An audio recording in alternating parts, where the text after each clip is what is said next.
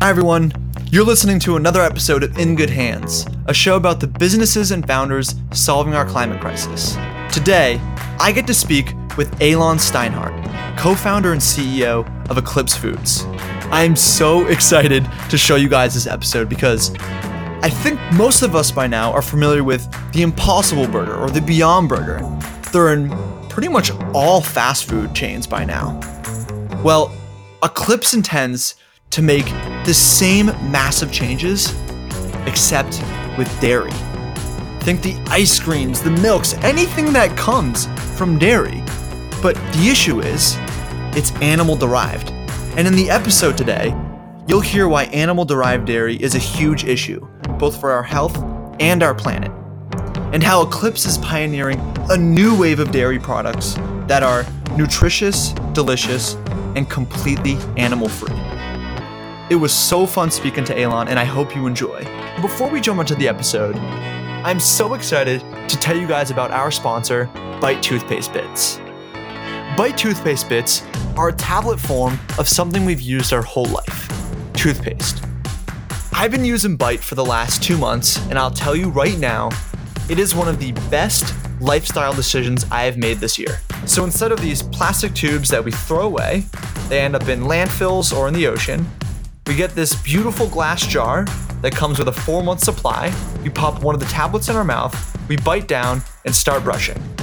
And as soon as we're done with our supply, they send us new supply in these compostable packages. So, again, completely plastic free. And if you're looking for a super simple way to eliminate those single use plastics from your life, you can go to bitetoothpastebits.com, choose any of their four month subscriptions. You can choose mint or charcoal, and use our code in good hands for $5 off. Again, it is one of the best decisions I've made. And if you have any questions, please message me on Instagram at PeterA11. That's it. Now, on to the show. Aylon, welcome to the show. Thank you. Good to be here. So let's jump right in. What is Eclipse Foods? Eclipse Foods makes plant based dairy products that are indistinguishable from their animal counterpart. Uh, so you can liken us to the Beyond Meat or the Impossible Foods, but for dairy products. And Aylon, what is the particular problem area Eclipse is solving? The problem area that we're solving is the food system. The food system is broken, and a massive part of that issue is industrial animal agriculture. And really, there are four core problem areas in industrial animal agriculture. The first is the climate change and sustainability issue. According to UN scientists, industrial animal agriculture is responsible for more climate change than all of transportation combined. That's cars, trucks, trains, planes, boats. Uh, and it's not just more, it's actually 40% more. The second harm relates to global poverty and global equity. The way that this works is that with industrial animal agriculture, we raise animals in developing nations and we feed those animals food like corn, soy, wheat, things that could be eaten by humans, but we actually feed that to the animals, which makes the prices for those crops more expensive because of the competition. And then we take those animals, which we fed with those crops, and we slaughter them and then we ship them to the developed world. And so what we've done here is we've actually done a double gutting of a local food system in the developing world. And that's in part why 10% of the world's population today is starving. The third problem area with industrial animal agriculture is the health aspect. And when people think about eating animals and eating animal products, personal health comes into, and that makes a lot of sense. But perhaps even scarier than the personal health is actually the macro health. So, of course, eating excessive products from animals is associated with basically all the big chronic illnesses in the West, from cardiac disease to hypertension to diabetes to obesity. And all those things are truly bad on a micro scale. But look at the macro scale. And what is really scary is that the system of industrial animal agriculture is essentially a perfect breeding ground for antibiotic resistance because 70 to 80% of the antibiotics that are produced in the United States don't actually go to human beings. They go to animals as prophylactic antibiotics to keep them alive in the terrible factory farm settings that they live in. And that is truly the perfect breeding ground for antibiotic resistance, for superbugs, for zoonotic diseases. And by some estimates, this antibiotic resistance may kill more people than cancer by 2050. And then the last thing would be the treatment of animals. If you care about animals and you care about treating dogs and cats right, then you might find it shocking that 56 billion animals are treated in a way and are raised in a way on a daily basis across the world that if they were dogs or cats would warrant felony cruelty to animal charges. So all of those harms together kind of make this a pretty broken system. And the way to fix it, because it is food, is just creating food products that are more sustainable, that are more humane, that are more healthy. And that's exactly what we're doing at Eclipse Foods. I mean, clearly you've done your research. You know all there is to know about this problem area. What were you doing before Eclipse? Like, what's the pathway from A to B here? Yeah, absolutely. Before Eclipse, I was with the Good Food Institute. And the Good Food Institute is the leading nonprofit in the alternative protein space. So they function to make the plant based and cell based industries the default choice for consumers. So, what I was doing there is I helped start the innovation department. And the innovation department uh, served to inspire entrepreneurs to start companies in the space and also to support them. So, in part, I was helping run an incubator for the plant based and cell based space. So, was really, really lucky to get to work with some of the most innovative plant based companies coming up and help launch them into the market. And so, going to the Good Food Institute was about as as excellent a path towards starting Eclipse as I could have taken. I mean, and what a non-linear story too, because I think maybe the gut instinct for founders in this category is, oh, you must have, you know, background in biosciences, maybe a PhD. And while that is true in a number of cases, you're another case study in that you can have non-traditional backgrounds, right? You Started in software, then you ended up in a nonprofit, the Good Food Institute, doing amazing work. And now you're going to create this revolutionary platform. And I think what I'd love to better understand is kind of how the technology translates into delicious dairy product. How does Eclipse Dairy compare to conventional dairy today from maybe a processing perspective, flavor, taste? supply chain? I mean, just high level, what are the kind of stark contrasts between the two? Yeah, absolutely. So, what we did at the very core of Eclipse is we looked at milk and we said, what makes milk milk? Um, and I'm lucky to get to work with my co founder, Thomas Bowman. So, Thomas was the director of product development at Hampton Creek, Just. So, he created Just Mayo, Just Cookies, the dressings, basically he's behind some of the best selling plant based products in the world.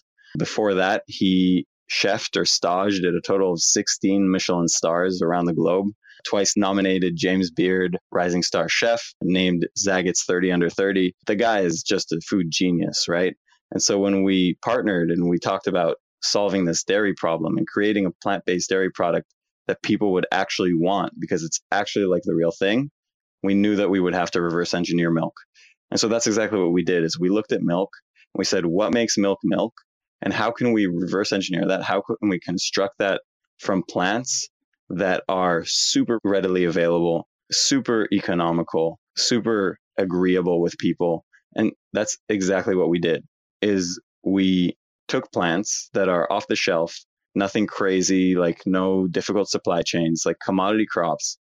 And we created a milk that looks like milk, that functions like milk, that tastes like milk, that has the same nutritionals as milk, which of course we can control because it's not milk. So we can put however much of whatever we want in there if we want to increase the protein or the calcium, etc. But the result is is a milk that is a truly functional milk made from plants.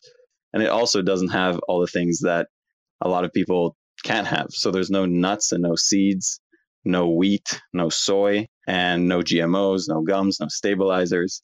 So really, it's this product that is mm-hmm. exactly what you would want from it and doesn't have any of what you don't want from it. Plant based is having this moment in time. You have Impossible Foods, you have Beyond Meat. You talked about Just and Hampton Creek. Major chains like Burger King and White Castle have specific parts of their menu designed for this offering.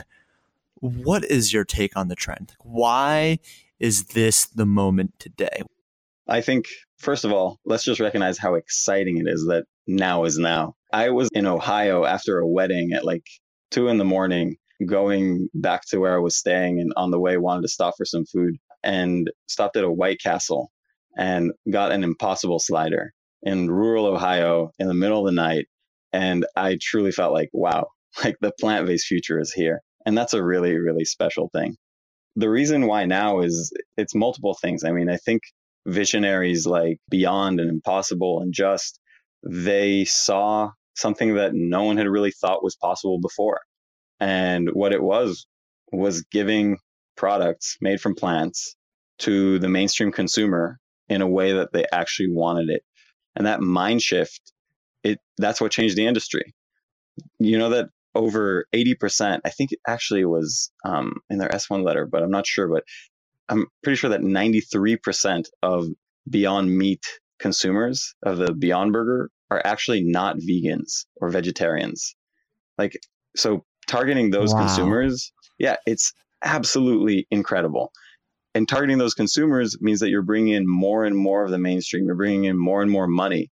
And when there's more money it means that there's more interest and investment and there's more innovation and so yes there's been a shift in the way that we do this there's also been a big technological leap because people are now caring about functional plant proteins and again i, I talk about thomas with so much respect because Thomas is one of the world's experts in functional plant proteins and understanding how those plants work.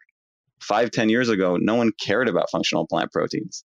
So it's this it's this funny thing where now people are kind of going to the basics, understanding how plants work, how you can use them to create products that taste amazing, that are greatly priced uh, in the long run, that are far more sustainable and efficient and humane, and etc. And there's just the consumer awareness I think Kip and Keegan, when they released Cowspiracy, I think that was a really big moment. And when they released that, they opened a narrative that hadn't been had before.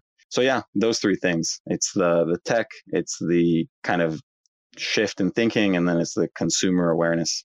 Another thing I find interesting about the category, and this is more broad stroke, but based burgers, for example, have been around for a while. But when you hear that phrase, often the traditional customer would expect expensive, not exactly the most flavorful. And, you know, Impossible is an interesting case study because they understood this. So, in addition to creating something that was delicious and tasted like a meat burger, they worked with some of the top foodies in the world, like David Chang, to help execute against their go to market strategy. So, within the context of Eclipse, like, does that playbook inspire you at all? How, how are you thinking about go to market? It's very inspiring. And I think that when I talked about why now and these products becoming more and more mainstream, I think that Impossible and Beyond too have done such a good job in bringing in the mainstream and uh, excellent strategy. Um, with one caveat that you can only do that strategy if your products are truly kick ass. Like these these tastemakers, these chefs, these super foodies, they don't mess around. like these people understand food, and they're not going to bring a, a, subpar product. They're not even going to bring a, an average or even a good product. Like your product has to be amazing. So is that something that we're aspiring for?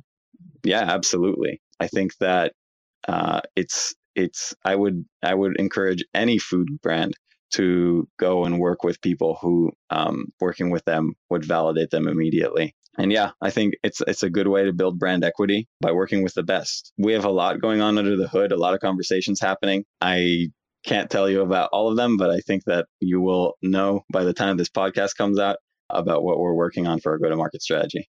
Does the technology you're building work for all dairy products equally well, or do you execute against cheese really well first and then liquid milk? You're getting the, the idea very well.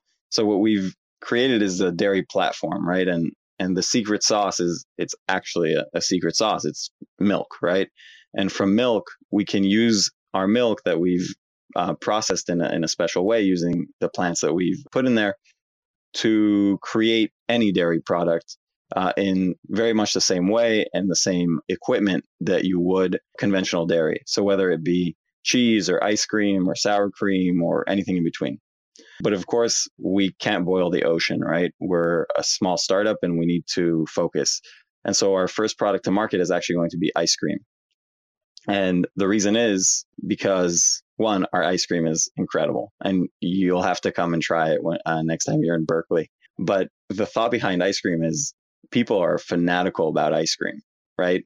Like you go to Minnesota in the winter and you'll see a line out the door for basically no other business or product other than ice cream. And that's a frozen product in the winter in Minnesota. So that says something.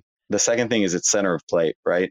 Uh, for us, big focus is we want to build our brand equity early on and having a center of plate product like ice cream is a lot easier to tell that story of check out this milk platform that's created this amazing product. It's the star of the show. So that's that's the second consideration. And the third consideration is that kind of like you alluded to with working with other people, we've created a liquid ice cream base that spins up just like conventional ice cream base in a gelato machine, in an ice cream maker, in a soft serve machine.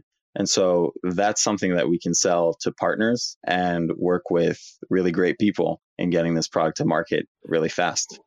I think most of our listeners are familiar with Y Combinator, but if, if they aren't, Y Combinator is probably the most prestigious startup accelerator in the world.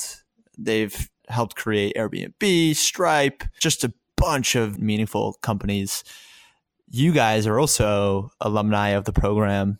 So my question is, why did you decide to pursue that track and how has it served you to date? Yeah, like you said, Y Combinator is it's probably the most prestigious startup accelerator in the world and part of what that means is that there's a tremendous tremendous network of founders there who have done it before and who are incredibly helpful and happy to help because they've they've gone through that path. So the YC network is one of the biggest selling points for it and it's it's been so so helpful. Like so many of the conversations that we've had and even the investors that we've had have come through the yc network. In fact you talk about companies that went through yc reddit was actually a yc company. And alexis ohanian who is the founder of reddit is also the founder of initialized capital which is a vc that invests in early stage companies that is a big investor in us obviously Y Combinator is, is really good for the network. It's also really good for kind of just the program itself, like the learning. They've seen so much in the world of startups going from tiny to massive that their pattern matching is pretty good.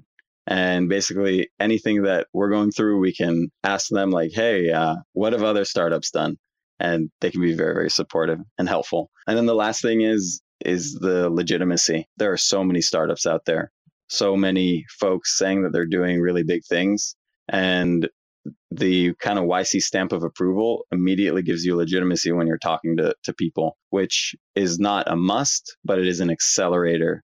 Ah, I didn't mean to use that word confusingly. It is an accelerative function uh, for your startup. And so I guess maybe that's why they call it an accelerator. I want to segue to my favorite part of every show. It's the lightning round. The lightning round is four questions we try to answer each question in 60 seconds or less.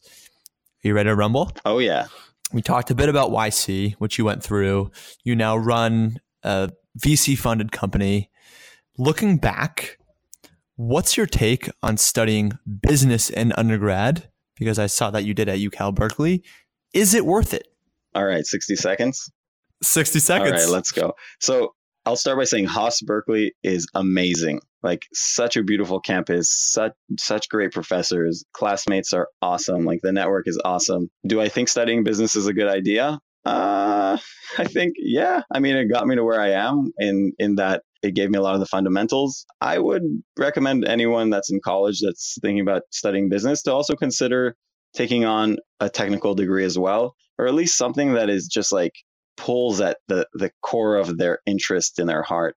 Like I was always super into biology and I took a lot of bio classes, but I did not end up majoring in bio mostly because um, I ended up studying abroad and doing a lot of experiential things, which were good too. But yeah, I would say business is a, is a great thing because it's a foundation and teaches you people skills and that's very important but if you have a knack and an interest for something technical i would recommend kind of doing both at the same time love it. Kill two birds with one stone. Second question. Every couple years it seems like there's a, a new diet that takes the the storm. You have gluten free you have keto you have paleo. Why do you think we can't get diets right? I'll start by saying that I'm not a dietitian and I'm not a sociologist, and I think they would probably know better than me. But what I what I do know is that consumers hate sacrifice, and the concept of a diet inherently is a sacrifice, and that's exactly why we were founded is to create amazing plant-based dairy products or amazing plant-based products that don't require a sacrifice. Because again, people make food purchasing decisions based on taste, price, convenience. Health is is a secondary factor, and so if people can just eat how they want in a way that is healthier for them, that is healthier for the planet, that is better for animals, that makes them feel better about themselves, uh, then I think that is a way more sustainable from a personal level, also from a macro level, way to kind of diet, as it were. We should do a co-authored piece on that. I have never heard that take, and I think you're completely right. If you just get to first principles, a diet inherently means sacrificing something. Why? Right. That's such an interesting proposition. Let's do it. Wow, we have a lot of uh, a lot of things running after this. A lot of things to do. Third question: If you weren't working on Eclipse, or writing co-authored pieces with In Good Hands, what problem area would you be exploring? Yeah, I mean this one is easy. I'm working on dairy now, but seafood is is a massive massive need. There's estimates that we'll have fishless oceans by 2040, like really really scary stuff that I don't want to be uh, our future.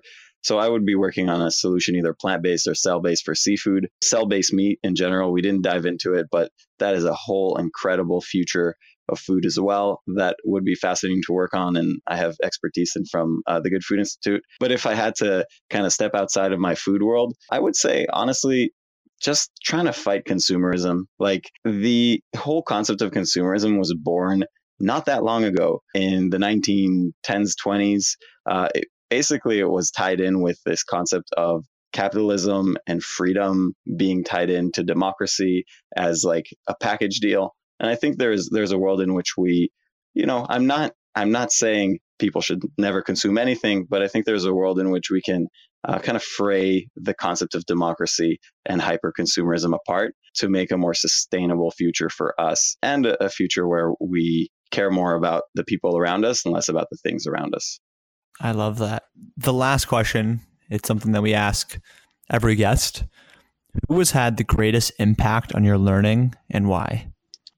yeah, in this world, in the alternative protein world, I mean, hats off to to uh, Bruce Friedrich from the Good Food Institute, executive director there, founder. I worked under him. He taught me a lot of the things I know and the way I think about this industry and the solutions. He's he's definitely a hero. Ethan Brown, Pat Brown, that's the founders of Beyond Meat and Impossible Foods, respectively. If they hadn't done what they're doing, I wouldn't really have even thought to do what I'm doing. So they truly did kind of set the, the the steps there that I'm following. And then, uh, of course, my family. They have been so supportive of everything and have taught me a lot of, about just being a, a, good person. And so far, that's that's worked out for me. So I hope uh, I hope they weren't wrong. I don't think they're wrong either. Aylon. uh, this has been one of the most fun interviews I've done to date. Um, before we say bye, I'd love to roll the red carpet. Is there any final notes you have, plugs, call to actions? The floor is yours. Oh man, that's awesome.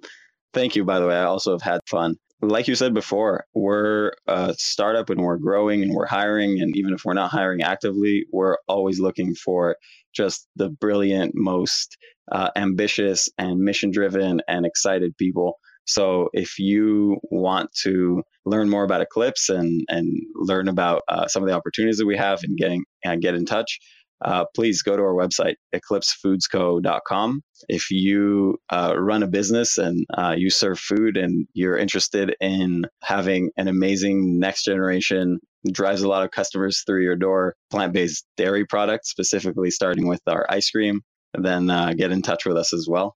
And then finally is if you care about sustainability and, and you want to be part of the solution, start eating more plant based. That's it's a decision that we make three times a day, and you don't have to. It's not it's not an absolute, but it's something that that will benefit you and us and the planet and the animals, and I think will really make the whole change that we all want to see happen way way faster. Aylon, hats off to you. This has again been one of the most fun interviews I've done. I learned so much. I think our listeners will say the same. Thank you so much. Thank you. This was so, so great. I appreciate your time. If you enjoyed the episode, please consider subscribing and writing us a review. It really does mean a lot to us. And sincere thanks to Dan Mahoney and Lucas Arndt, who produced this week's episode, and to Eddie Knuckles, our music director. I'm your host, Peter Levin, and if you'd like to recommend a guest, sponsor an episode, or help spread the message, you can find us on social at In Good Hands or our website, ingoodhands.us. Again, huge, huge thanks to all of you for your support. We really do appreciate it and can't wait to bring you another new episode next Tuesday.